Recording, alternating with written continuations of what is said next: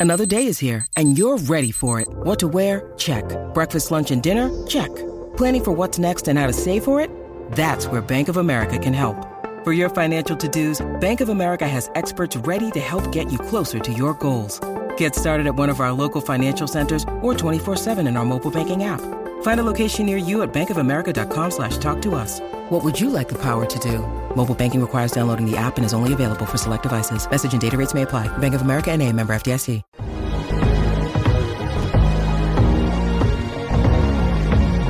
You're listening to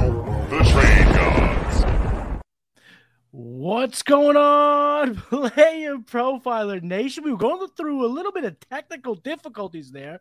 That's why with the intro went about four or five hundred times. But we're back. Welcome to the latest episode of Trade Gods. I'm Matty Kiwoom, and I am joined, of course, by my fellow Trade God brethren, the Morning Man, Jason Allwine. What's going on, Jay? nothing much, nothing much, nothing much, nothing much. Whatever. I don't know. Did your my screen completely froze? I had to hop out of the, the studio, hop back in. I did too. So something just went wrong then. But hey, we're here and we're joined Weird. by a very, very special guest, someone that I've been wanting to do a show with for a while now because it was a little bit hard for us to make it happen. Do you want to go ahead and uh, introduce the guest that uh, we have on tonight, Jason? Yeah, this man has already been on the Trade Gods and in uh, basically sat into my chair. Um, you've seen him on Wake and Take. You've seen him on Fantasy Football Intervention, and I'm not forgetting it this time. The Big Tilt. This man is on the Big Tilt. That's where you all know him from. It is Chase Vernon, and we're so excited to have him on today. Welcome. What's going on, fellas? How's it going? What's up? What's up? What's up? Glad we could finally make this happen. I thought, I thought the stream gods were gonna end this in a way that would have been so poetic, where we were just about to kick off, and all of a sudden, StreamYard was just gonna go, nope, nope, nope, nope. Here's the intro 500 times. You cannot get the show, but we are here. Chase, thank you for joining us again. Thank you for having me, guys. I appreciate it. I got my dog going crazy in the background, so hopefully that doesn't distract from the excellent information we're about to dish out tonight. No, I mean I'm a dog guide, so um, if you want to put, if you want to pop him on camera, it would be good. It's fine with me. He'll probably make an appearance at some point. He's got his bed right here, so normally he'll sit up at the computer and either stick his butt in the screen or his face in the screen. we'll see what happens tonight. depends on our analysis of these trades will be how he decides to, to view the audience here. So why don't we just get into it? We got nine trades tonight, a couple buys and sells. Let's get into trade number one is part of a 12 team PPR one QB. We usually don't get a whole lot of one QB stuff here, Ooh, but it's a good one. yeah. Team A, who is a contender, is getting Nick Chubb in the 24th third. And to get Nick Chubb in that third, he's sending away DK Metcalf, AJ Dillon in a 25 second. Chase, and you see this trade, what's your first thoughts? Uh, it's it's an interesting trade, uh, solely because I think that Team A is getting uh, ripped off. Essentially, I, I'm not a big Nick Chubb guy, right? I've talked about it on on Twitter how the efficiencies of Deshaun Watson are going to, I should say, the, the deficiencies of Deshaun Watson are going to end up hurting Nick Chubb because he just doesn't get the running backs involved. Meanwhile, people are so so high on Chubb right now. It's kind of like mind-boggling to an extent. I'll try and pull up the uh, the thread that I have while you guys discuss it real quick, and then we'll come back to me. Okay. um, I mean, when I when I look at this trade, I mean, obviously Nick Chubb is the best asset when you're looking at it overall. But I mean, getting DK Metcalf, who I would say argue is not too far off in terms of just who you want on your team when you're building a dynasty roster. So to be able to trade away Nick Chubb and still get another like foundational piece in DK Metcalf, get a pretty serviceable RB two, maybe RB three with AJ Dillon with a pretty high ceiling if anything happens to Aaron Jones. I mean, I do think the Packers will be pass- passing a lot this season. Plus, I know it's in 2025, but still a better draft pick overall as well. I'm I'm I'm gonna take the B side. I understand why you would make the move trying to get Nick Chubb, but I do think I'm going to follow in line a little bit of what Chase is about to dish out based on his thread. Yeah, I, I mean, I don't understand like going out and trying to acquire an older running back in the first place, especially when you have a lifetime value with DK Metcalf far and away ahead. Meanwhile, AJ Dillon does not have tread on his tires yet. Uh, He's been performing in the fantasy playoffs for you.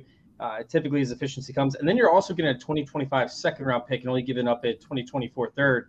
I mean, that's a massive upgrade as well. So I feel like you're upgrading all over the place. Uh, that's just a horrible trade. But let me go ahead and read this off real quick. With Watson, uh, Nick Chubb, or with, let's see, with Brissett, Nick Chubb was averaging 23 points per game, a 53.7% snap rate, one per one, 1.1 touchdowns per game. With Watson, he averaged 15.25 points per game on a 61.3% snap rate. So we saw almost an 8% increase with 0.2 touchdowns per game because Watson does not feature the running backs in the red zone. With Brissett, the Browns saw 9.6 red zone attempts per game compared to only 7.8 with Watson. So there was a slight decrease in that, but it was mostly due to Watson's inability to sustain red zone drives. Uh, he only had a 39.3% completion rate in the red zone, which obviously hurts that, that situation. With Brissett, Chubb saw 28.3%, 28.3% red zone opportunity shares compared to just 17% with Watson. So essentially, he ended up seeing a drop off in production because they didn't utilize the running back in the red zone. And there's typically a less of an opportunity because Watson was not efficient while passing in the red zone, which led to a lot of red zone rushes by Watson instead of giving Nick Chubb an opportunity. Regardless what happens, I just don't see Nick Chubb being an upgrade. He's a year older now. Uh, it just doesn't make much sense.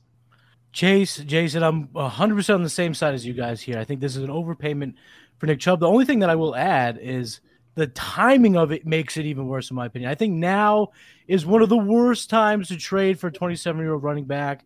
These are the guys you trade for, you know, around Thanksgiving, you know, yeah. maybe a little bit earlier, Halloween. You kind of know what's going on. There's a lot of variables to be changed in terms of this offense. They keep getting passing weapons. So you imagine they will build this whole offense around the $200 million Deshaun Watson.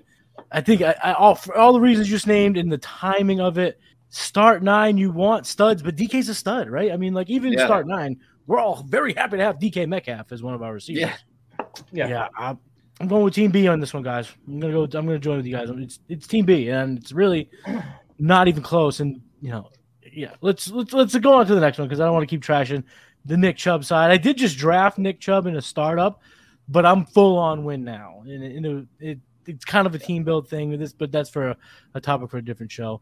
If you like that trade, we got eight more left to go. But before we get into trade number two, let's hear about that world famous draft kit.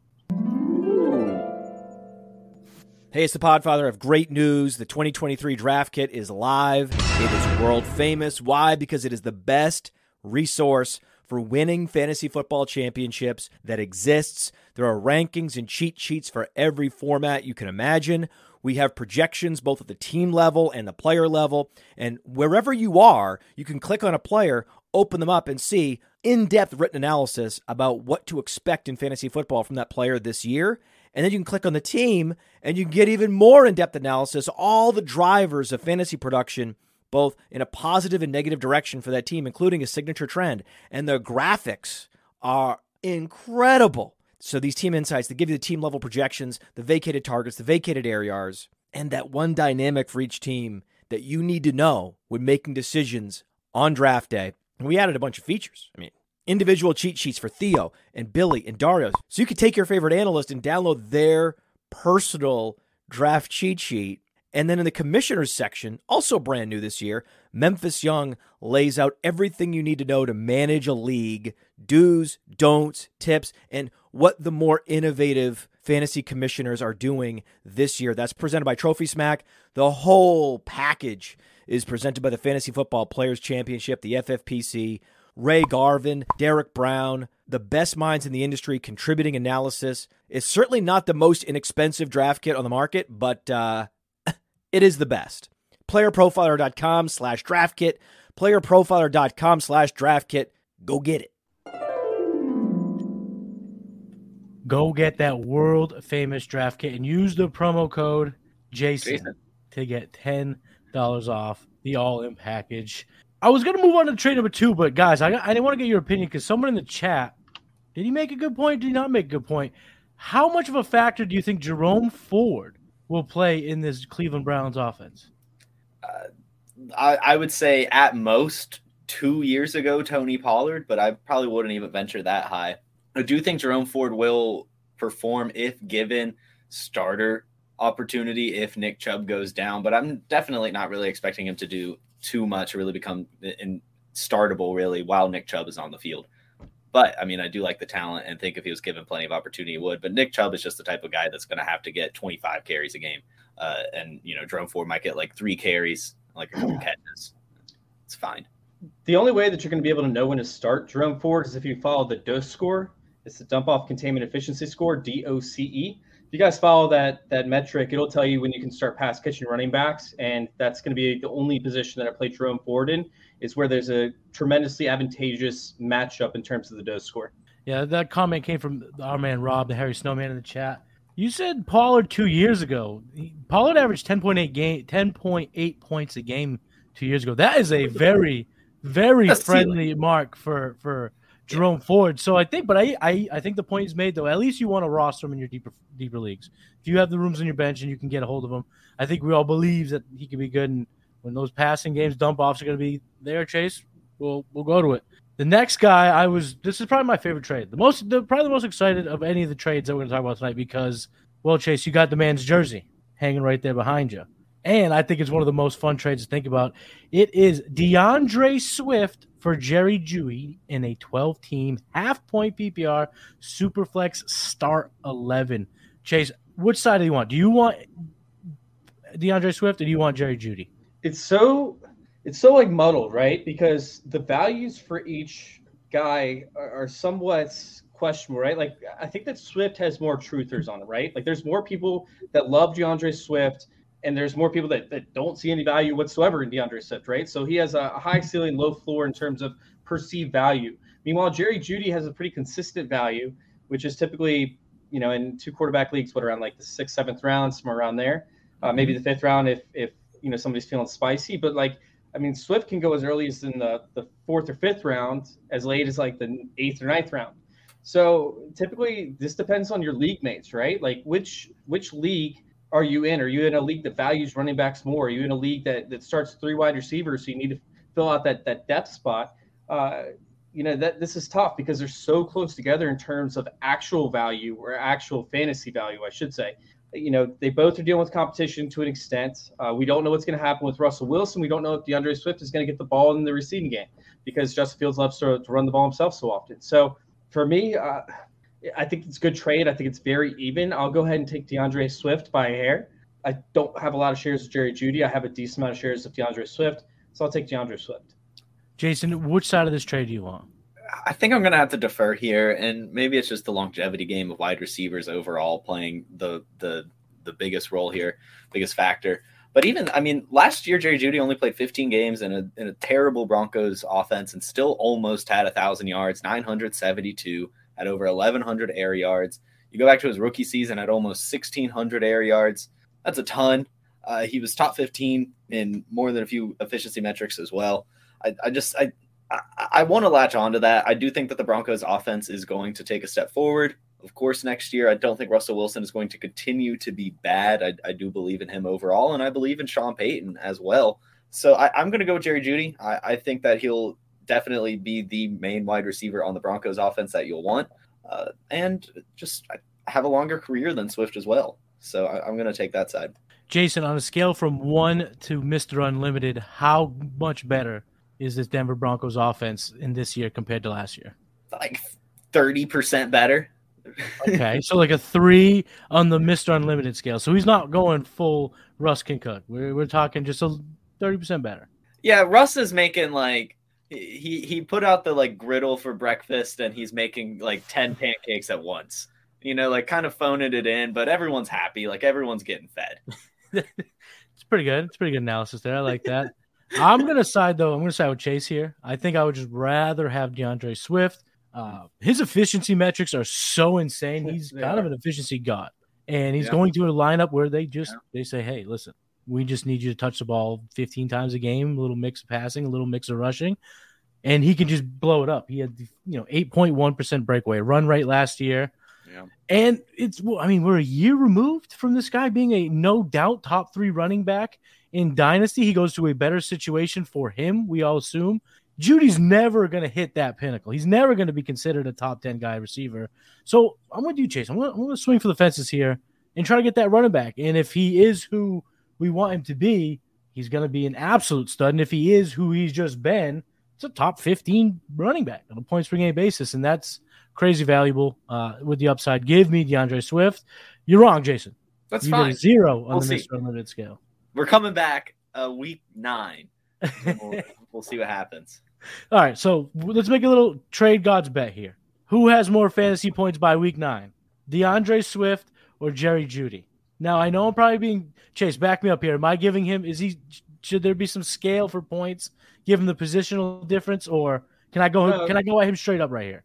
So I think last year in points per game, I think that D'Andre Swift was less than like 0.3 points per game more than Jerry Jeudy. So I, I think D'Andre Swift had like I don't know like 13.9 or something like that, and Jerry Jeudy had like 13.8. I don't remember, but uh, 13.6.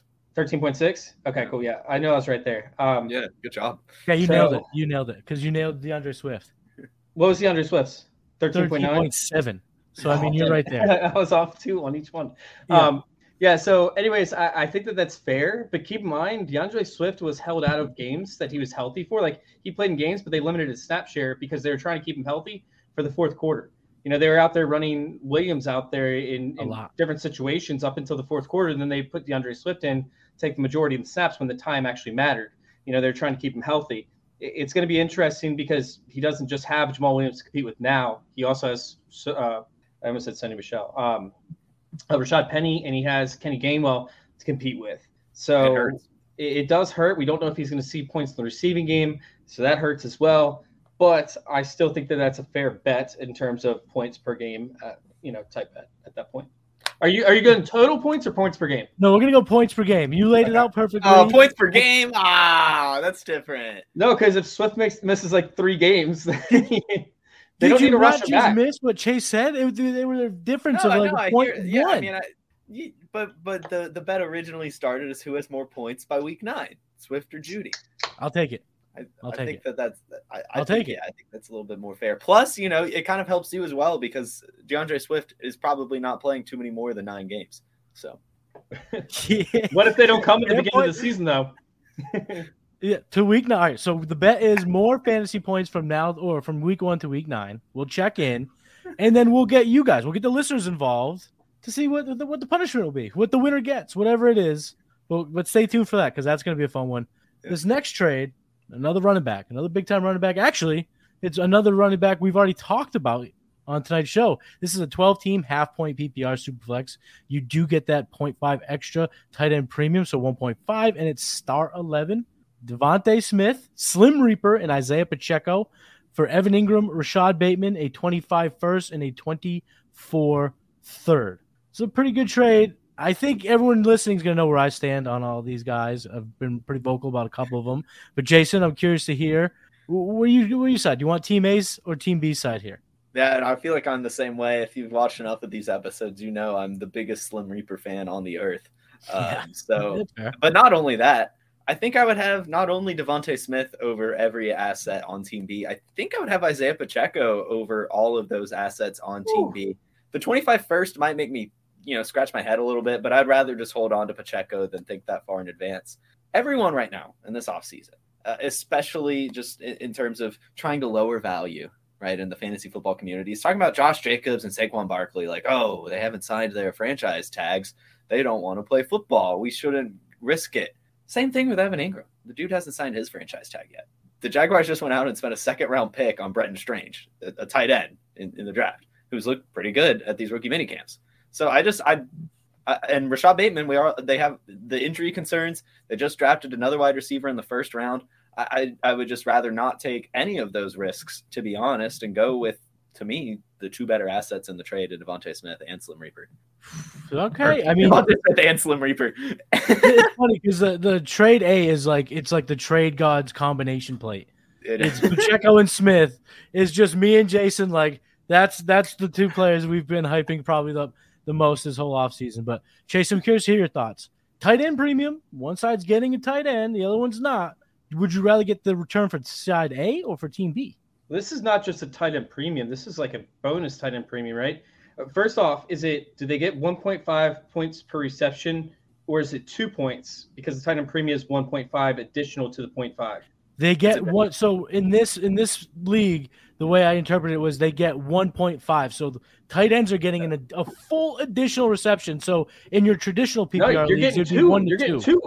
two additional receptions because they're getting 0.5 PPR. So essentially, No, no, getting- they're getting they're getting 1.5 tight end premium. That's the whole amount of that's the reception plus Yeah. plus. Y- yeah. So a reception point. Uh, yeah, yeah, uh, that's a full point. So essentially, it's it's the three receptions in comparison to one reception, right? Because Right, you're getting right. 0.5. Yeah, exactly. Yeah, so you're correct. getting Yeah, you're right. triple the amount of points per reception. And Evan Engram last year was uh, getting peppered with targets, especially in certain games. So although, like, I, I do think that that you didn't get enough back, uh, value back for Devonta Smith, if you're in need of a tight end because you're in one of these leagues that Travis Kelce goes out there and puts up 40 points in a game because the tight end premium is so nuts. I, I mean, I don't hate it if the rest of your team is competitive. Once again, I still think that it's not nearly enough back, like at least a 2024 first. And obviously, if they're trading for Devonta Smith and Pacheco, then they probably are a team that's trying to to win. They're probably a pretty good team, right? Um, but so I wouldn't assume that that 2024 first would be early. I, I'd probably need a little bit more than that, but I at least need a 2024 first and not have to wait two years uh, because who knows? Devonta Smith might be the alpha in that offense. It might move on from AJ Brown, and now you're talking about an even better team for 2025. It, just doesn't make much sense. Meanwhile, you're taking all the risks with Engram, as Jason brought up, in terms of the contract situation. Plus, even if he signs it, he's probably not going to be the leading tight end for the Jacksonville Jaguars for more than a year from now because they're going to have Brenton Strange, who's a developmental prospect. He'll probably start in a year or two. Rashod Bateman can't stay healthy, has issues with the team. Uh, now is dealing with with major target competition. Uh, you know, we don't. It, it's too much risk Yeah. and not enough reward. You know, to to receive it back. if if if somehow some way you could guarantee me that uh, you know Engram's going to see 98 targets and those 73% receptions it would probably make it close for me but you guys you guys hit the nail on the head you can't guarantee that we're No, we're already dealing with a contract dispute you know Ridley is such a variable to this offense in terms of who's going to get what share of the Yeah. targets we, I still believe in Christian Kirk, so I don't think it's gonna a ton's gonna come out of his side. I think a lot of it's gonna come from Engram. So I'm taking Team A pretty heavily uh, in this trade. I, I would say too, because you're right. It- you- Bateman's dealing with a new mouth to feed and then two mouths to feed. Odell Beckham and Zay Jones plus the injury. I, I think this is a, a slam dunk for Team A. And I don't know this. This was not in the notes, but I, I think we would. You guys agree? Would you? Let me. I want to know you think about this. The team trading away Engram to me, it smells like it's his second best tight end. I have nothing to go off that, but from the, the how this trade's put together, I just feel like Engram was a was a bench piece. Well, keep in mind it is start eleven, you know, so you are dealing with a little bit deeper bench than what most leagues play. So you're gonna have to fill out those flex spots. So I guess that's where the 2025 first came in. So he's gonna get two starters and a 2025 Mhm. first, but it just still doesn't make any sense regardless of the case. And you don't need to rob another team in order to to win the trade, right? Yeah. Like it, it- you know, whether that's his top tight end or not, you know, you should be making a trade based off your own needs, not another team's needs. Yeah, Yeah, I mean, I'm I'm always part of in that camp too. You don't have to win the trade to win your league. You can you can sacrifice to win uh, uh, the league for sure. But yeah, Team A, we're sweeping here. Let's go into the trade number four. This is the one that had Jerome Ford in. I kind of skipped up in the notes, but this is a 10 team start 10 half point PPR superflex, no tight end premium. Not going to come into much of a factor here. Anyhow, Team A was selling Travis Etienne, which is pretty clear here. And the package that he received for Travis Etienne was Jerome Ford, a 24 second and a 24 first. If you were selling Travis Etienne, is this enough of a, a return chase? Yeah, I mean, no, it's not. To be honest, it's close. Because you can't, like, it says that it's it's top three projected, right? Yep. But anything in a fantasy season could happen. They can make a trade in season. They can pick up a free agent that completely bust this up, and all of a sudden you're sitting with the fifth overall pick instead of a top three, and then all of a sudden it doesn't become worth it whatsoever because you don't end up with like Caleb Williams, you know, or, or Rocket or any one of those, you know, guys, Marvin Harrison Jr. that could be a complete stud in your team. And from the projections that I've seen thus far for dynasty leagues 2024 is going to be very top heavy like you're going to want a top three or four pick and then after that you're going to be trading away your picks for uh, you know 2025 potentially based on your needs of course but I I think that I would roll the dice with Etienne this year because I, I think you can get more. If you if we get five weeks in the season and Etienne's destroying it, you know he'll he'll be projected as a top ten running back in, in dynasty leagues easily, like without question. He could make his way into the top five if he continues to kill it. So by the trade deadline, if you have a trade deadline in your dynasty league, which in my opinion shouldn't, but if you do, whenever that trade deadline pops up, you could probably get a lot more for him than just a 2024 first, and you'll have a better feeling for where that pick is going to lie. Yeah, I, we got him at, at Etienne at running back eight already. So I mean, we're pretty high on him over here. Whew, it's but let me ask you this though. It, let's just say that the the first round pick was for sure top three. Like let's just say some some act of God, some genie in a bottle situation. He knew for a fact he would come away from this draft with Drake Maye, Caleb Williams, or Marvin Harrison Jr. Does that sway it for you?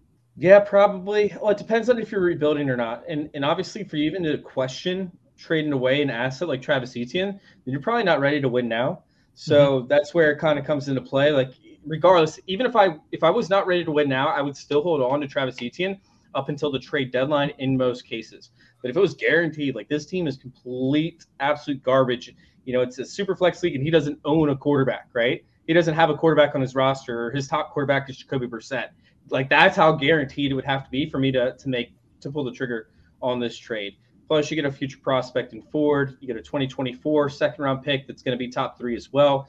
Um, you know, you can u- utilize that to trade out of and most time get a 2025 first round pick for a 2024 second by the time the draft rolls around if it's that high. So at that point, I think it's somewhat worth it uh, to move off of. But once again, it's hard to predict top three picks. You know. Hmm. So I it top three. You're talking like you, you said.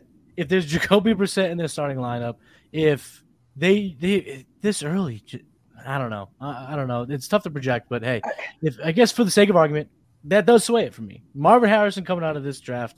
I mean that he's he's probably going to be worth Etienne straight up. So to get him and Jerome Ford in a second, but without the knowledge of it being a top third for sure, I don't know. It's a tough game to play because Chase, you're right. If it's 107, am I as excited? I don't know. I don't know. There's a lot to play out here. Jason, if you have Travis Etienne and someone approaches you with Ford, a top three projected, I'm using bunny ears, projected pick in a second in next year's draft, are you selling Travis Etienne? Uh, with the projected, I'm, I'm falling in line with Chase here. I think he brings up a good point that you should at least just at least wait to see what happens and get a little bit of a firmer grasp on what that first round pick actually will be. If it is a top three pick, I think I'm with you as well. Where I probably would accept it. Uh, it. So that's how close this is to me. And the way I'm reading into this also is that Team A trading away Travis Etienne has to be rebuilding. Granted, Travis Etienne could be viewed as a rebuilding asset given he's young and hasn't truly you know, hit his ceiling yet. But, you know, looking towards the future in these probably early first and second round picks, getting a guy like Jerome Ford who could start to break out and end up being an RB2 on an offense and take a role like Kareem Hunt had and be a start startable running back going into 2024 as well. It's decent, but I, overall, I think I would like to wait to see Travis Etienne traded. People are so down on a season last year, but he still had almost 1,500 yards. Like that's a ton. Like that's a ton of yards. It just it wasn't pretty. He didn't have a lot of touchdowns. So Did he uh, missed so many different opportunities to score touchdowns because the ball was yeah. overthrown or he dropped it or whatever. Like there was at least four touchdowns last year that should have been gimmies and it just did not work out. Two of them were up against Washington. I remember off the top of my head where he should have had yeah. two additional touchdowns. Yeah, 45 red zone touches per playerprofiler.com. That's ninth in the league and that that doesn't normally go away with a player like that. Especially, granted, he played in college with Trevor Lawrence. They still have that connection somehow. So, I, I do think that there's there's more to come with Travis Etienne. Wait for the season to start. Let everyone's doubts simmer when he they they watch him break off a 50 yard run, top five and breakaway runs last year as well. I mean, he, he's a really good running back. So, I'm waiting overall. Don't give me Snoop Conner is going to take away goal line carries. Snoop Conner is nobody. I don't care. No, like, there's no way that they're going to give Snoop Conner the rock at the goal line when they have Travis Etienne waiting on the sidelines, unless they just performed a 15 play drive and Etienne broke out for a 20 yard run and he needs to sit on the sidelines to, to get Just the ultimate vulture situation for Snoop. Yeah. God, like, yeah, I mm-hmm. mean, That'll happen. No, no. I mean, it will happen, but it's not going to be like a trend. No. They're not. They're not going to roll out. They're not going to be like, all right, Etienne, you got to come out. Snoop, where, where's my undrafted free agent or what is what is he six round pick? Where, where's Snoop at? Yeah. Oh, he's getting high. All right, come on, come come on, Come on. put the put the joint down. You're gonna come and run the ball in. You know, at the goal line. We're, we're giving you the rock, Etienne. You're on the bench. No, that's that's not how it works in the NFL. No, no, no, definitely not. So let me. I want to ask you guys this though. Travis Etienne, he's running back eight in Player Profilers Dynasty ranks. If he did not drop those two touchdown passes in Week One, are we talking about him as a top five guy right now? Is does he leapfrog Kenneth Walker? You know, if we have zero concerns about his role in the passing game, because I really believe if he hauls in both those touchdowns, he sees more than what was it, one game with three plus targets? I don't even think that. I think he had, or I guess three plus. Yes, one game. I think one game with three targets exactly. Right. Exactly. Right. I think Yeah. we would see a little bit more uh, confidence in his hands if he didn't if he didn't look like he was a volleyball player spiking it up in the air because he couldn't haul it in. But Yeah. the talent's there. There were games where he really, really, really shined and really, really showed what his skill set is. You guys talked about some of those underlying metrics. And in a start 10 league, I mean, Travis Etienne's, I think, is a difference maker. You bring in a top 10 running back, he's a difference maker on your team. And if you were to hold him, say, through week nine, when he's the second highest running back uh, in fantasy, where D'Andre Swift is number one, far past Jerry Jeudy, you could sell him for a hell of a lot more than this. And if for, it would be a pick that I think we all could be a little bit more certain about. So Yeah, if you're going to sell two- Travis Etienne, get more. It would be two first round picks, one early, you know, one mid, essentially for a contending team that ended up trading with another team that was a losing team and got an early first round pick. They're smarter than the, the losing team was, of course. So you can end up trying to to work that to your advantage a little bit more. Once again, I just don't think you're getting as much as you possibly can get. Uh, but it's it's not a bad trade either. I think it's pretty even if you can guarantee me that's a top three pick. Yeah, he he did mention it's projected, and you know what? He knows his league better than we do. If he's sure of it and it's top three, this changes things dramatically because again, super flex, all the possibilities. But as of right now, we're sticking with Travis Etienne. The next trade we're going to talk about though is an absolute barn burner. I think I see 10, 11 assets involved in this 12 team PPR super flex. 2.0 tight end premium, 1.5 running back premium, start 11. Team A would acquire Derek Carr, George Kittle, Gabe Davis, Brian Robinson, Jamaal Williams, in a 2026 first. And Team B would be receiving Dak Prescott, Dalton Schultz, Tyler Lockett, and Alexander Mattison. A lot to sort out here. But Jason, when you look at this 10 man battle royale, which side do you want? Team A's or Team B side? I want I want my Mister Allwine hat right now. Ladies and gentlemen, I present Mr. Allwine. Sorry, sir. we'll keep the noise down. I just don't. Chase, put your beard down. Mr. Allwine's here. Why do we? Why do we do this as fantasy football gamers? I why do we do this? Dude, if you went to me, my first question would have been why. That's literally what I would have. I literally would have said why. If my first question would have been why. But continue, please, Jason. Yeah, it's just why do we do that? I don't I don't understand why trading gets so convoluted in, in our in our dynasty landscape. I don't get it. I don't understand why this trade couldn't have been left at Derek Carr, George Kittle, Brian Robinson, and a first round pick for Dak Prescott. I don't understand why so many different assets have to be floated around and made this like, oh, you know, if I throw in Jamaal Williams, will you throw in Tyler Lockett? Like, just those are so many different trades. Just make one Break it out. trade and back off. Just get it done. That being said, I'm freaking out, man. Having said that, out. Jason was just part of a trade in the uh, Animal Kingdom in which he had, what was it, 14 players involved in that trade? Wait, well, but it was for one guy. Yeah, wait, what? that's fair. That's fair. I He got, traded no, he got like six assets for Christian Watson in the league. yeah, Yeah, I It was got like, tremendous. There's a lot it of was, it was a good one. It was a good one. in one. the Lots deepest paper. fantasy league I've ever seen since the, the league you actually said had a trade for uh, last last time you were on it was a 32 teamer. Yeah, the 32 team league. That is a beast of a league. But this is but yeah, I, Mr. Allwine, Mr. Vernon here, Mr. Kiwoom will join you. We'll be the three get off my lawn curmudgeons here. This is a lot. It sent me honestly when I saw it, I was silent. I didn't know what to think. Days upon end, just looking at it, like I don't. Yeah, okay, you upgrade tight end, you downgrade at quarterback, but then you get an older tight uh, run, uh, receiver. You get it younger and an also older receiver, and there's just like three running backs that are like fine, and there's a 26 four first, years so Arch now. Manning comes into play, Yeah. and I just can't wrap my head around this yet. I actually do think it's a smart trade, to be honest. Um, Which side? Which side? by, by Team A. So essentially, Team A is win now, right? Because Brian Robinson's going to be dust, you know, relatively soon if he's not by this year. But it's still, you know, somebody that they could impress, and his value right now is, is trash. So you're getting a guy that can still perform depending on the offense. Meanwhile, you have uh, Jamaal Williams, who is a win now guy. Pair him up with Derek Carr, so you're assuming that the New Orleans Saints are going to be scoring a lot of points. Uh, meanwhile, you acquire Brandin Cooks, the number two receiver on Dallas, which is in a win now situation. Uh, Gabriel Davis, who could have his job threatened within the next couple years if he doesn't perform at a higher level consistently, and George Kittle is probably on his way out the door within a couple years. So essentially, none of these players are likely going to be on the roster by 2026. This is the type of actual trade that I would do. I'm not even kidding you. So he's going all in to essentially try to win now.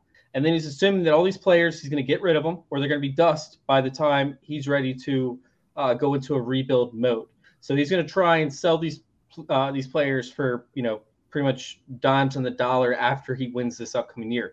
Brandin Cooks will likely go for like a late second round pick. Gabriel Davis will go through like you know mid second round pick. Uh, Jamaal Williams probably gone. George Kittle he could probably get a mid second round pick for. Derek Carr mid second round pick, and you just go into free uh, like full on rebuild mode essentially. So now you have two picks in 2026 that are first round picks. You now have probably four second, maybe five second round picks in 2026 as well. Uh, you lose really hard in 2025. Like you, you're the worst team. You get the first overall pick, and now you have all these assets to be able to combine and move up in your drafts for players that need depth in a start 11 team league. So by 2027, it's a quick rebuild. You're you're somewhat competitive. By 2028, you're back in the finals again. So the way that he's kind of transitioning this uh, just goes to show me that Team A is probably win now, and Team B doesn't really know what they're doing. Team A is win now because I have a reveal, boys. This was a trade that happened involving me. Oh, I am Team. A. boom! But I also want to tell all the Mister. I want to tell this to Mister Allwine here. The I do- trade hold we on. ended up the trade we Wait. ended up making was Derek Carr and Kittle for Dak Prescott and Schultz, That's a little better. Yeah, that's, so everything that's just got cut out. and everything got. The, eh, he he ended up selling. He was trying to like sell in bulk, and I Yeah. have a, a win now roster. So adding these pieces, they were just as likely to be sold within a week or dropped.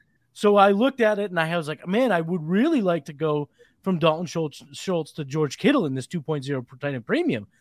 But I don't. This is just a lot to process. And then he ended up making a trade where he sold Cooks and Jamal and Brian Johnson, and he sold all those assets for a different deal. And him and I ended up coming to an agreement of just Prescott and Carr with Schultz and Kittle. But I wanted to bring this up because when I saw it, I was like, I can't process this type of trade. I need to bring it to the. I need to bring it to the gods. The gods need to shine upon this trade. But yeah, to to, to make you happy, Mister Allwine, you can go back in your house. You can go get your uh, your butterscotch candies. Sit down, watch your your black and white television because this trade did not happen. It was just your simple two for two. Matty, can I apologize? For what? I think I might take Team B. You've now switched. Well, I didn't. I didn't choose the team originally. I just complained about the trade. Fair. But, I, fair, fair, fair. Okay. but So you would rather have the upgrade at quarterback with the downgrade at tight end? Yeah, but that I am just so out on Derek Carr. I do love the upgrade from Schultz to Kittle, but I'm just, I just I'm not in on Derek Carr, and don't even ask That- me for a reason for it. I'm just I'm just not. Well, yeah, you traded me Derek Carr and TJF, so you have no rooting interest, and we all know Yeah. That once you lose rooting interest, you can. You're like, they No, I'm just. I, why do you think I traded Derek Carr? No, yeah, we I made traded- a trade Derek Carr. So why did you make? We're gonna talk after the show because I, I got a bone to pick with you now after hearing this. But let's move on to the next trade. we got a few more left to talk about, and we got to get some buyer sells here. So let's pick up the pace, Mister Allwine. Twelve team PPR Superflex, one point five tight end premium, start nine. Team A is receiving Chris Olave, a 24th third, uh, or 24 second, 25 third, and a 25 fourth. And to get basically Olave and some other pieces, they had to package Sutton, Likely Pickens, a 24 first and a 25 second. Chase, would you rather have Olave or these assets here? It's not relatively close for me. Uh, I'll take Olave. I like so essentially I need two first round picks minimum for Olave. Maybe two first rounds and a second. Um, Pickens, Sutton, and Likely aren't going to get me another first round pick. Maybe throwing in Sutton in there, but like I mean, maybe throwing in the, the second round pick in 2025 will get me there. But to be honest with you, there's just not a lot of like like you're not going to end up getting a, a decent an earlier first round pick, which you would want uh, in this case scenario for Olave. I, I, just don't like it. Like it's just gross. It, it, just seems like a gross trade, especially a start nine. If it was start eleven, maybe start twelve, I could see myself getting there and talking myself into it, saying, "Hey, if Courtland Sutton can have a resurgence, if you know Kenny Pickett doesn't suck ass, possibly, you know, I, I could see myself maybe getting there in that case scenario, but." honestly, I, I don't. I, it's just not enough. You, in a start nine, you want studs. You know, you want the best players on the field. Like it's it's easy to find a George Pickens. It's easy to find Courtland Sutton. It, you typically don't even roster guys like Isaiah Likely, and I love Isaiah Likely. Isaiah Likely is one of my favorite tight ends. But you can find those types of players on waivers essentially, or in second rounds of draft, third rounds of draft picks to an extent. Uh, you know, Chris Olave is a, a, generational, well, not a generational talent, but he's a a fantasy asset that you don't come off of unless you're breaking the game in a start nine league. Olave is as close to generational talents lofty, and I appreciate you kind of dialing it back because I think we throw that term. Yeah, yeah, it was that was too much. Yeah. But he's knocking on the door. I mean, the guy's supremely talented. Top ten in yards per route run, top ten in yards per team pass attempt and he was fifth in unrealized air yards. And I am a believer that Derek Carr is an upgrade at that yeah. quarterback position. So I think the sky's the limit for Olave. And you made the, the biggest point, in my opinion, is the start nine. Sutton, Likely Pickens. If your team's high, hyper competitive in the 12 team league, those guys are fringe starters in start nine, in my opinion. They, they'd have to take a, a level up in, in terms of Pickens from last year and Sutton from last year to truly be a difference maker like Olave can. And let's face it, I think there's a real shot that you can go ahead and turn this 25 third or this 25 24 second into Isaiah Likely if you want to pick him up yeah. later down the road. I think you could absolutely pick that up later because I don't know if he's going to pop right away. And I think Olave is. I'm with you, Chase. I'm taking Olave with a bullet. Jason, how do you see this trade? I want to like it, but because, uh, you know, I love Pickens and I'm not, I, I do think Chris Olave is a mm-hmm. sell, but not quite for this. Courtland Sutton on his way out. Isaiah Likely while talented, just in such a tough situation, even if Mark Andrews goes down, a tough situation with all the wide receivers. So I, it's just not enough for me. I, I think I'm going to hold on to Chris Olave.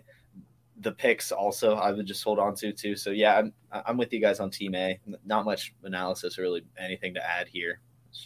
Go check out the buy George Pickens episode like a month ago. there it is. There it is. That, that good plug. Next trade up is, uh, I mean, it wouldn't be Trade Gods without a deal involving Ja'Marr Chase and Justin Jefferson.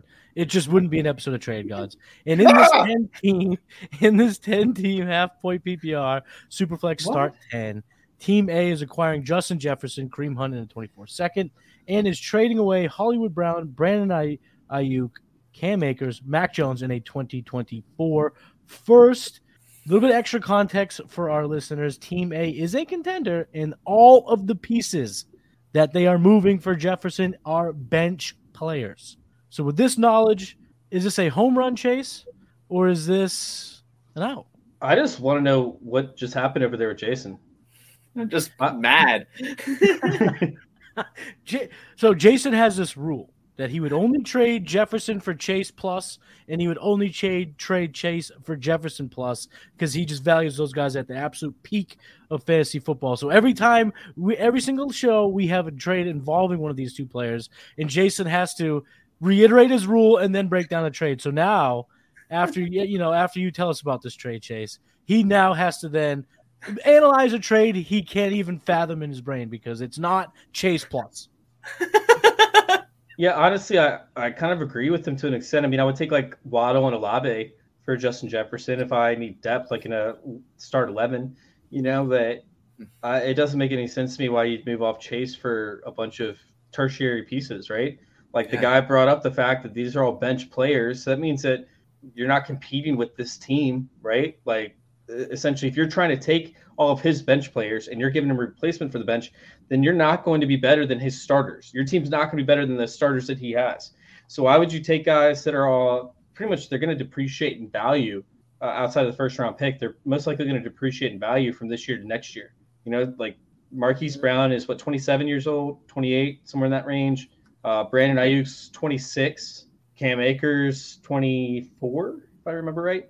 Mac Jones might appreciate value, but he's, it's not like he's going to shoot to the top of the rankings or anything like that. Uh, the only one that's going to gain value is the 2024 first, most likely. So I, I just, it doesn't make sense to me. You are on fire tonight, Chase. Because Cam Akers is 24 on the dot. nice. Probably around 26 and change. So he's just he's going to be Okay. entering his 27 year old season. Uh, the only thing I'm going to add here, in terms of this being just an absolute grand slam, is of the assets that we see on on the, on the screen now. You broke down why a lot of the ones that Team B are receiving are either at peak or could even fall pretty pretty quickly over the next year.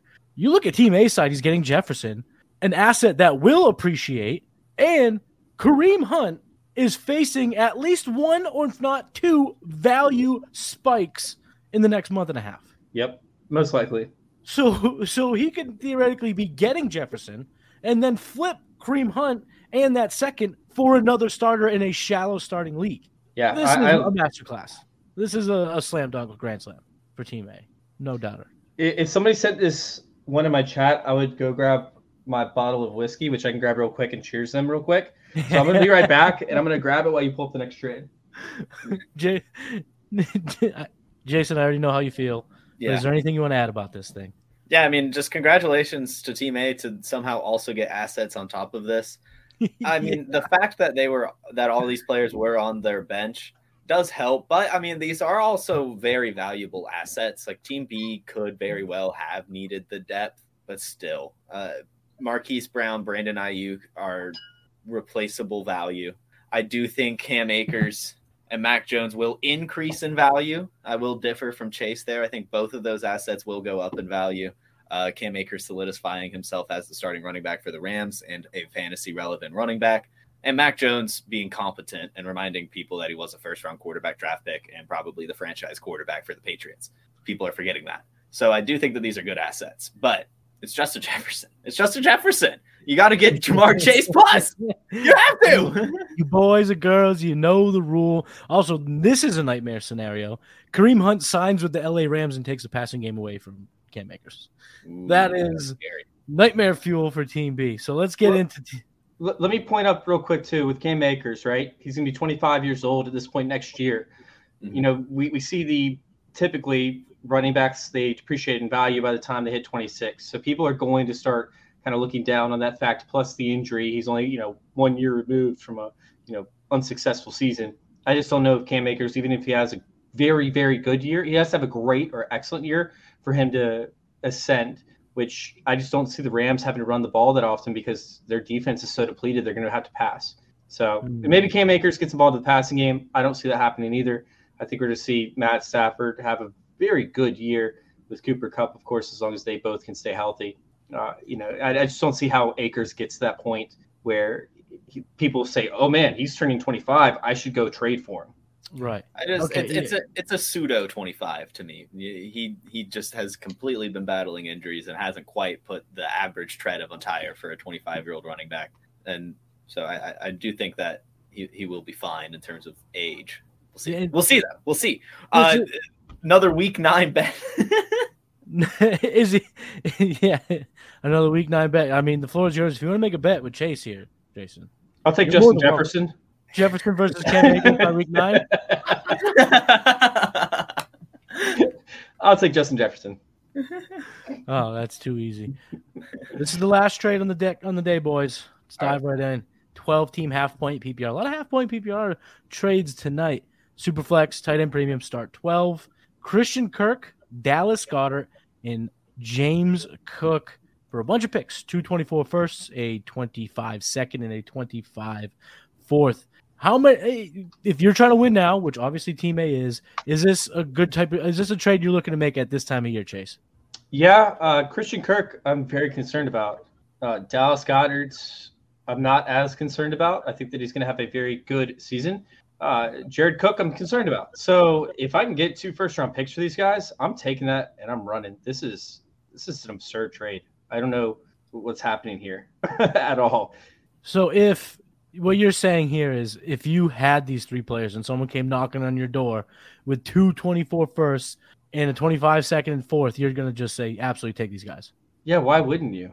Like, Yeah. I, I like you now have three picks in a top heavy draft. So even if your team is good, right, you're still going to have to trade up. But I mean, essentially, you're by doing this, you're most likely conceding the season. I'm guessing because you know your assets, Christian Kirk and Dallas Goedert are most likely starters on your team. If they're not starters, then you would take it and run anyways, right? If they're bench players, you would take it and run because they're backups. And you're getting two first round picks. Now you have three 2024 first round picks in a draft with Marvin Harrison Jr., with Rocket, with Caleb Williams, with with Drake Maye. Like you want the most fluid assets to be able to go and move to acquire one, if not two, of these studs, and this puts you in a position to do so. Having Christian Kirk for an additional year will not allow you to do so. Dallas Goedert is not going to ascend in value. So either you're you're selling your team right to to acquire one of those players yourself, and in addition, you're getting a 2024 you're getting two 2024 first and a 2025 second. So you're adding assets, fluid assets to your team on top of that.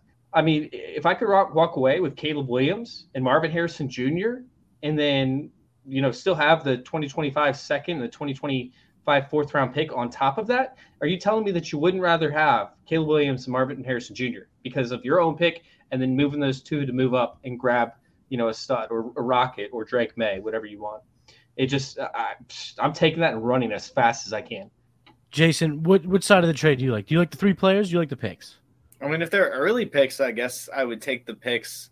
What if they overall, but projected the con? They said in the notes he projects them to be mid round for or mid first round picks.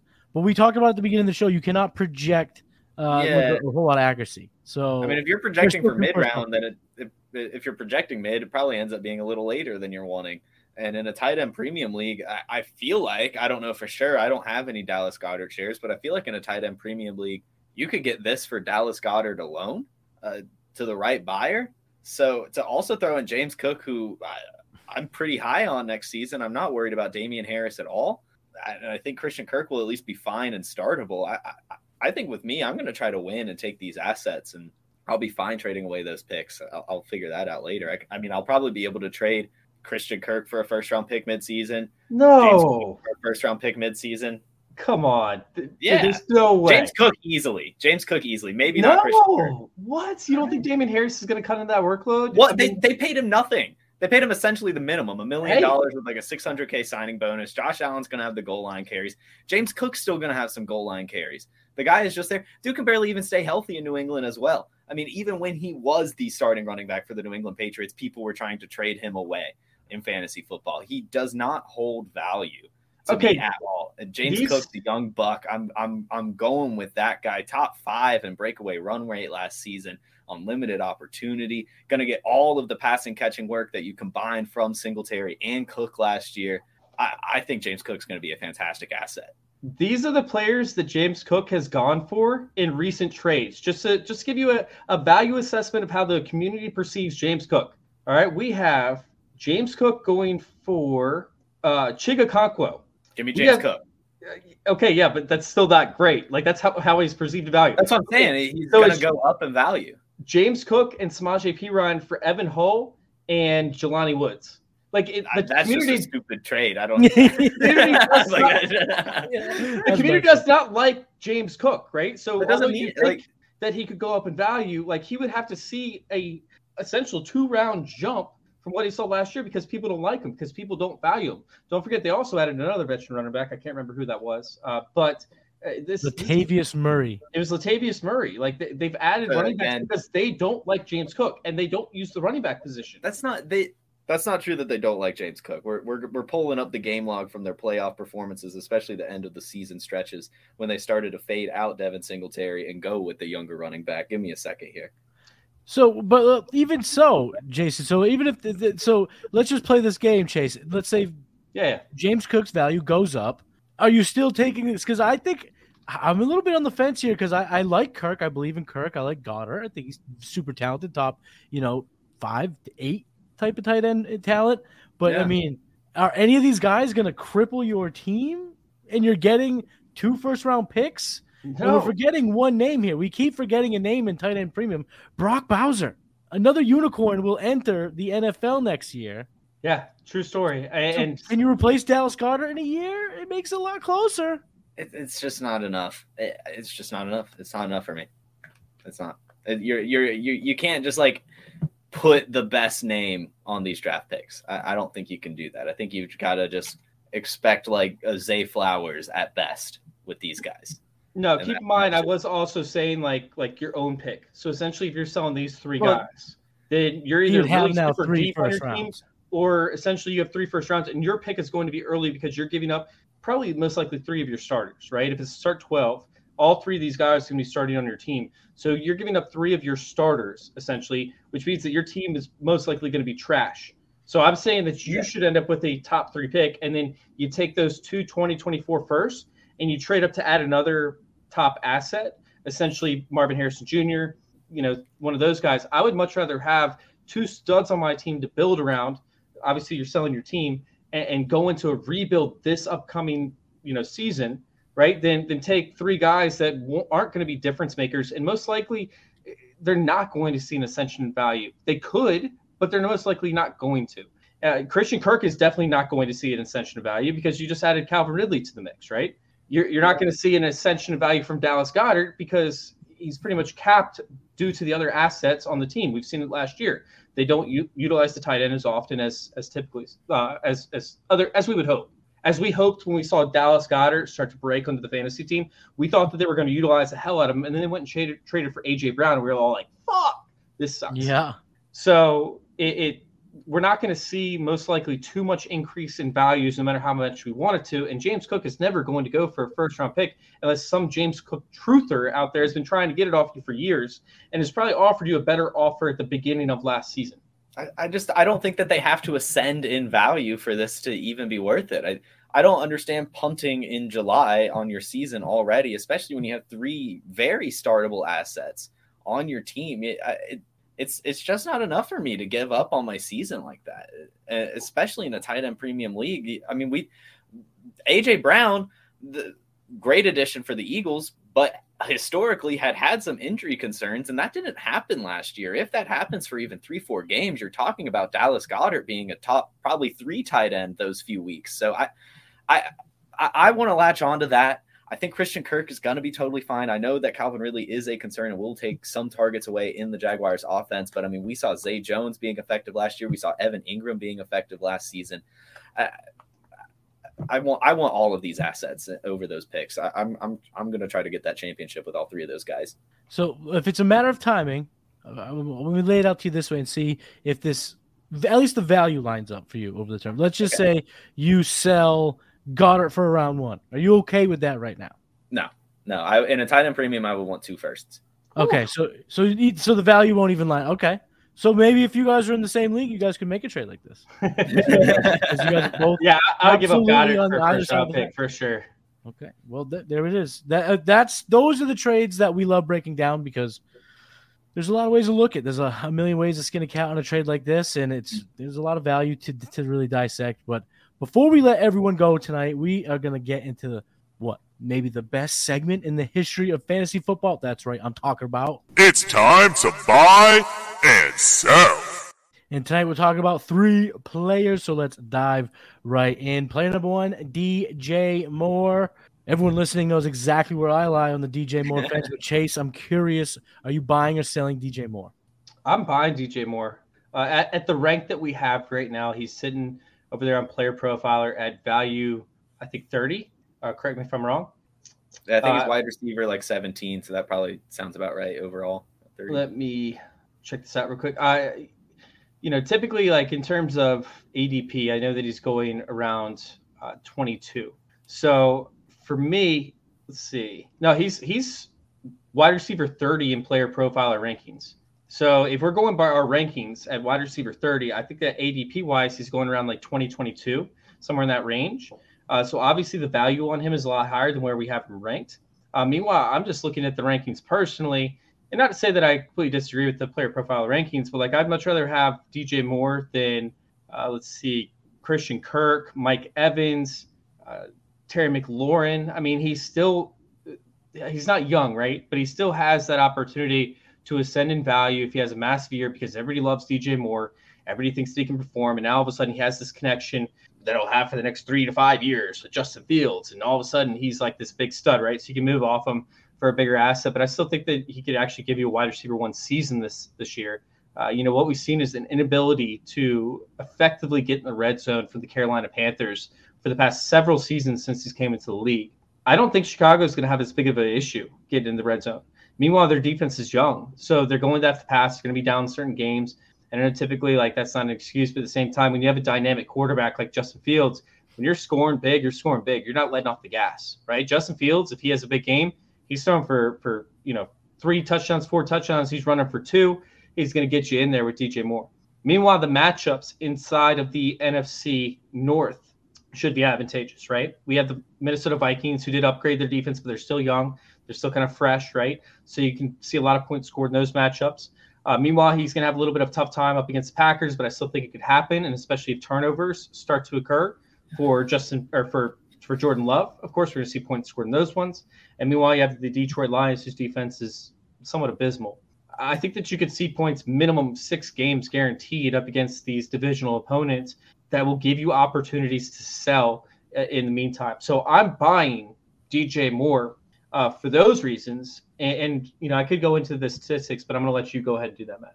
Oh, yeah, you know I'm buying. I mean, DJ Moore, for everything you just said, he's going to a better situation. And uh, the only thing I want to add here in terms of his connection with Justin Fields, Fields did pop in two statistical metrics that I think will prove to be uh, a good match for for DJ Moore's skill set. Fields was seventh in red zone completion percentage and fourth in red zone accuracy accuracy rating. So what that tells me is when the field shrunk, he was able to make some really you know efficient and accurate passes. DJ Moore was do a lot of his damage over the middle of the field in those intermediate routes. I think that's a connection that we could see flourish throughout the whole year. I think we're back to a DJ Moore, you know, 140, 150 target season. Uh, who's proven to be absolutely dynamic fifth in dominator rating last year, despite playing with Baker Mayfield and Sam Darnold. The value is still there on DJ Moore. A lot of people in the community still looking to sell, so I'm buying everywhere that I can. Jason, are you going to break my heart right here? are you also buying DJ Moore? Yeah, I think I'm going to break your heart here. Uh, ultimately, okay, that's tonight's show. We will be back with me and my new fellow co-host Chase Vernon because I have to have a divorce if you're selling DJ Moore. I, ultimately, it comes down to price, but uh, and it has nothing to do with the talent. Everything DJ Moore, I think, is going to have fantastic seasons. But overall, I just think DJ Moore is DJ Moore at this point. He's at most going to have 1,300 yards and like 10 touchdowns. That's a good season. But when you look at the dynasty rankings right now, he's wide receiver 17 in the dynasty rankings. I guess like 30 somewhere else. Uh, but that's ahead of Davante Adams, ahead of Christian Watson, ahead of Treylon Burks, ahead of George Pickens, ahead of yada yada yada yada yada yada names names names names names. Everyone that I would probably that has similar upside and a little bit more tread left on the tire and probably even some better situations to where I think that I would sell for some of those players with a cherry on top for sure. Uh, and I, I'm also not going to like, I'm not going to assume that the Bears offense is going to take a step forward in the passing game. But if I am going to do that and I do want to take the bet, I'm not going to bet on the most expensive pass catching asset on a team that we have to assume will do something, assume will get better. I, I would rather just go get Cole Kmet and take that chance. Or, or maybe eh, I don't. I'm not much of a Darnell Mooney guy, but maybe Darnell Mooney. He'll have his another year now with Justin Fields connection under his belt, and now not going against cornerback once. So I, I just think that there's some better options out there if you want to attach yourself to the Bears offense. And if he's going for the value that he is valued at, then I think that there are some other wide receivers that you can get some value on, perhaps get some similar upside, move on from. I think trading for DJ Moore is a lot like trading for like Chris Godwin, Amari Cooper, Terry McLaurin a couple years ago, where you're not upset that you traded for those players, but you likely could have used your assets in a little bit of a better way uh, than you did back then. Uh, but of course, you're not upset you did it. But I, I just I, I think that there's some value to be had elsewhere. Chase, this guy just went to for went to battle for Christian Kirk, and now he's over here besmirching the good name of DJ. Christian Moore Kirk is in, like wide receiver thirty five. in my presence, you're gonna defend Christian Kirk for a round one? I'm just kidding. Hey, I- you know, listen, you're not making you're not making you're making sense here, but it's just I I I I, I think the value's there to buy on the number one receiver in an offense that we hope takes a step forward on a quarterback that think- we know is talented.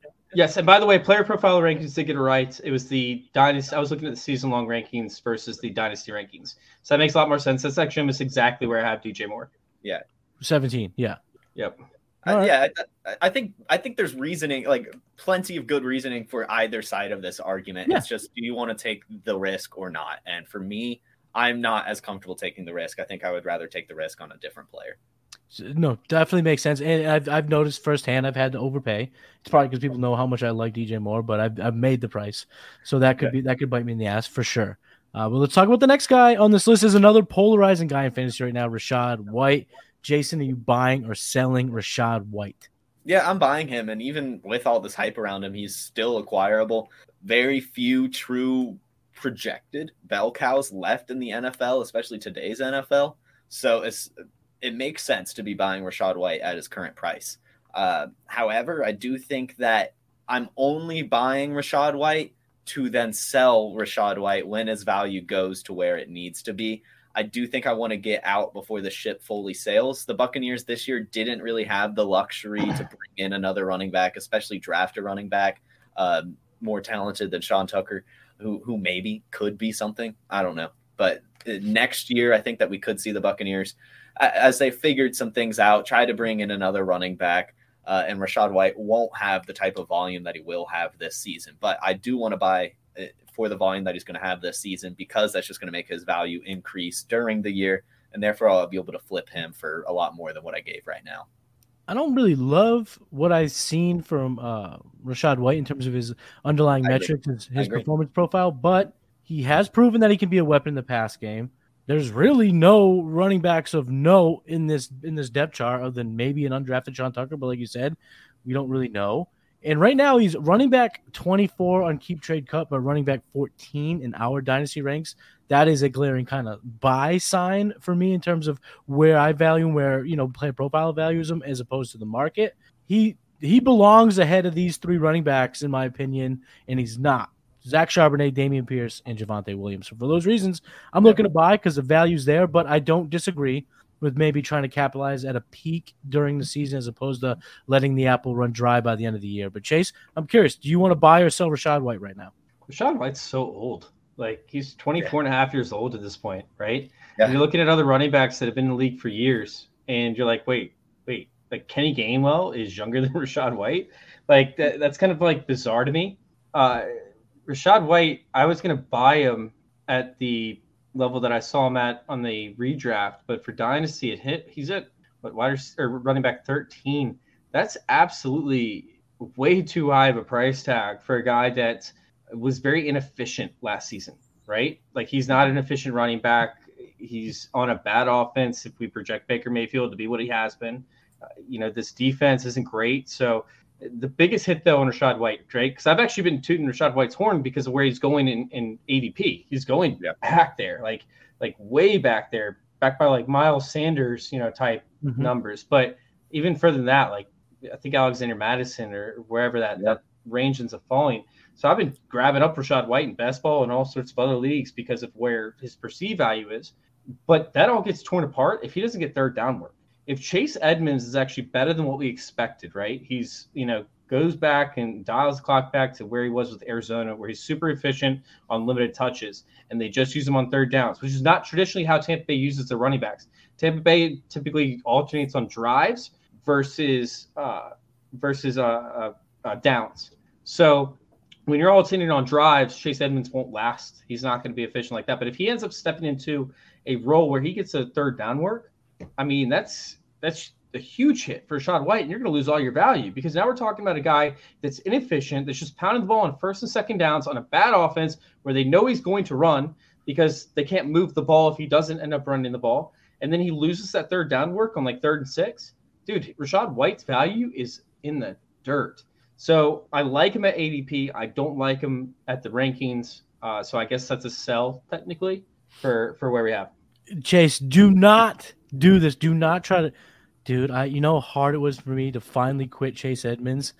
Do not leave me here on this. Thursday night, rethinking how I want to value Chase Edmonds because I was so high on him last year. He's one of my top five guys for my last pick in best ball drafts. Like I, I have like five guys that I have for my last pick for the 18th round pick in best ball drafts, and Chase Edmonds is one of those five guys that I take depending on my build. Damn it, Chase! I mean, if he can get me 12 points a game, right, in the receiving work, you know, he gets you five catches, you know, 50 yards, and then a touchdown every other three games. Dude, that's money. Oh, don't. do- All right. So, oh god, thank you for keeping me up all night now, having to go back and look at Who else you on said that offense can what play that role? Edmonds. Damn it, Chase! Rachaad White. God, I got Yeah, yeah. If Rachaad White sees a 90% snap share, but they're not like. Oh, I Oh, think I think that they would rather have Chase Edmonds catching the ball in the backfield on third downs. They would ha- than they would have Ke'Shawn Vaughn alternating drives. We'll see. Well, I, I don't know. I, I, I, I I'm not gonna. Rashad I'm not White's gonna. not I'm not gonna support Chase snap Edmonds share. hype on this show. I'm not gonna support Chase Edmonds hype. I'm Oh, not doing. Rachaad White is not going to see more than and a I did get him in Animal Kingdom. share. Jason, I did get him in Animal Kingdom like super late in the dispersal. Well, that's. Dude, I'm rostering. Um, Oh, Chase! I, you I roster Trestan Ebner in that league. You're allowed to roster Chase Yeah, Edmonds. yeah. I, I can't drop Trestan Ebner in one of my leagues yet. It's a really deep league. I can't drop him yet. There's like 30 people, like 35 on the roster. Uh, you start 15. So I can't drop Trestan Ebner yet. I can't. I'm like, I'm like, eh. All right, guys, let's move on to the third guy on this list because my brain is now melting thinking about getting back on. It's like I quit the hardest drug in fantasy, which was Chase Edmonds, and now here Chase is getting me back on the. Oh all right, It's just because his name is Chase. That's the only reason. fair. He's- Chase, you want to talk about Claypool? Also, we can talk about Chase Claypool. We can talk about Chase Edmonds. We did Top talk three about wide Ja'Marr receiver in the Chase NFL, earlier. Chase Claypool. Oh my god! All right, Ja'Marr Chase. we're, get, we're we're getting delusional here, guys. Let's talk about the third guy on this list in the buy sells. J- I mean, we decided to get. I asked Jason for three names from buy or sell, and he threw three straight heaters, all controversial guys here. Tua Tagovailoa. Chase, are you buying or selling Tua Tagovailoa? I- don't know how you could sell him. Like he he's not essentially getting the the value that he's going to deserve. I mean, he was top what three quarterback in multiple metrics last season. He's an absolute steal for where he's going right now. Uh, what's his ranking? Quarterback seven uh, behind Daniel. Are you guys kidding me? Behind Daniel Jones, behind CJ Stroud. That's absolutely absurd. Tua Tagovailoa is an absolute beast. Uh, this system fits him perfectly. It's extremely accurate downfield. Uh, he had what he was first in uh, deep completion percentage, I believe. Deep ball completion percentage. Yep. He was Uh, he first. was first in um, yards per attempt, Yep. and he was first in yards per completion last season. So I, I think those all, all three sets are right. So I mean, like you're taking a guy that is working with Tyreek Hill, right? You're taking a guy that's that's working with uh, the the best offensive mind in the game. McDaniel's like you're taking a guy that's worked with Jaylen Waddle, who has the speed and has the chemistry. It just doesn't make any sense to me. I, I don't get the the hate. I'm buying to it. I don't care about the risk. I don't. I- I'm taking that and I'm running with it, and I'm laughing in your face when I'm putting up 50 points. I'm buying. I think the value's there. Last year's QB9 on a points per game basis. I think he's widely kind of viewed as a top 15, 20 guy. That's tremendous value to me. He has top 10 upside given these these weapons. And one thing that he finished first in chase that you did forget, even though you nailed all those other ones, adjusted yards per attempt. So even in the, in the advanced analytics, he was still absolutely dynamite. Give me give me Tua because it, many are going to be betting against the health. What if I just bet on the health? We're really talking about a top 10 with top five upside. I mean, we saw, you know, Geno Smith top eight last year, and he didn't rush the ball. He just threw for a ton of yards and a bunch of touchdowns. Absolutely, that could be Tua. Jason, wrap this show up. Are you buying or selling Tua Tagovailoa? ultimately I'm holding just because I you look at his ranking and I do think he's ranked kind of fairly based on how the mindset is, but I think he's one of those players where and we've talked about it in another show, I think with um with Matt last week, where it's he's not really acquirable for that price. Anyone who rosters Tua definitely does believe in him and doesn't want to give him up for the Brock Purdy's and Desmond Ridder's plus of the world. Uh, so I think he's a little bit harder to acquire than what his ranking suggests, and because of that, I'm not really buying Tua Tagovailoa. I'm not. I, I just don't. I I'm not paying I that don't feel- price.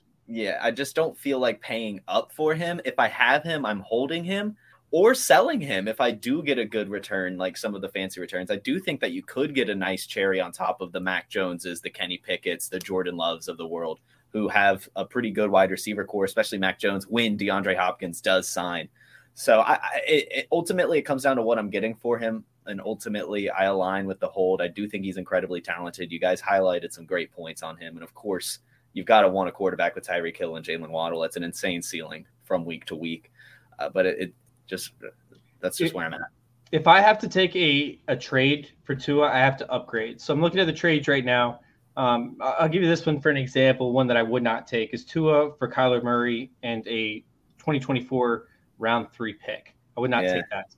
No. But I, I would give Tua and Brandon Aiyuk for Lamar Jackson right? Like yeah, I would up the yeah. I would not downgrade. I would not take Mac Jones or Kenny Pickett or anybody like that. Uh, plus to to to move off of Tua because mm-hmm. the upside's too great. Like I'd rather you know roll the dice with Tua and hope that he can stay stay healthy because yeah, you're talking about such a massive value gap next year. At this time next year when we're talking about it, Tua could be potentially top five quarterback, right? If he's healthy, he throws for for five thousand yards and you know 35 touchdowns. Like he's a top five dynasty quarterback at that point. Mac Jones isn't going to do that for you, right? Kenny Pickett is not going to get to 5,000 and, and 30, right? They're not even. They might not even get to 25 touchdowns. To be honest with you. No, I mean, I mean no. The upside isn't quite there. Stretch. Yeah, and I, when it comes to dynasty, in terms of like when you have these elite level talents with dynamic offenses around them, and it's like yeah. the perfect opportunity. I don't want to change in my chips when I could see a double in my return in terms of value. Yeah, you're not selling Tua, but you could use him to buy Lamar. Yes, buy yes, yes. Joe Burrow, by Justin Herbert, yeah. Justin Fields, those type of guys. Yeah. That makes sense for sure. It is it is risky holding on to him too. Like to yeah. point, like there's risk, yeah, in this, risk. but it's too valuable of a piece to move off of because the chance of him you know, dealing with the concussions and whatnot after he's taken the preventative measures, uh, you know, this upcoming year, I think is is pretty slim. We'll see what happens. Yeah.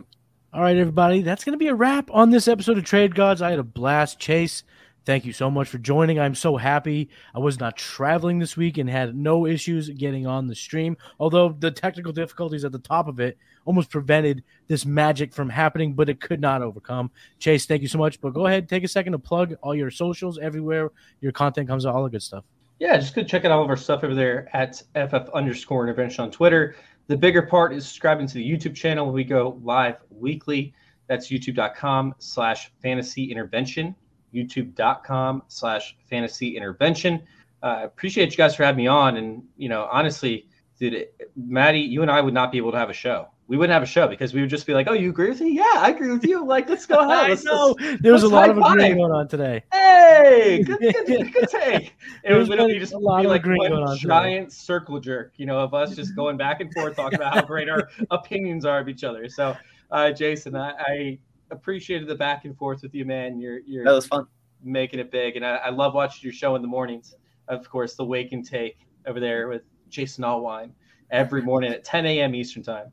Best morning show in fantasy football. So, Chase, this is the game you're going to play. You're going to be nice to me, but also implant the most deadly fantasy seed of Chase Edmonds in my brain and just disappear?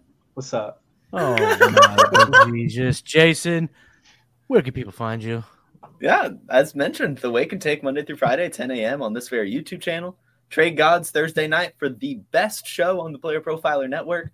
And of course, now you can find me on the Player Profiler Facebook, the Roto Underworld Instagram, the Player Profiler TikTok, and the Roto Underworld Threads as oh, well. oh, Jason, you're gonna have to teach me how to figure that out because I, I, don't have one of those. Yet. But Threads, Threads is Jason mistress. Like that, that's his mistress off on the side.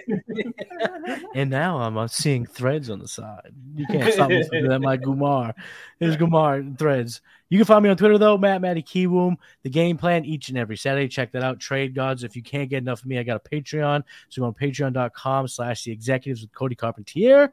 He's Jason Allwine. I'm Matty Kiwoom. We were joined by the great Chase Vernon. We are the Trade Gods. We'll see you next week. Peace.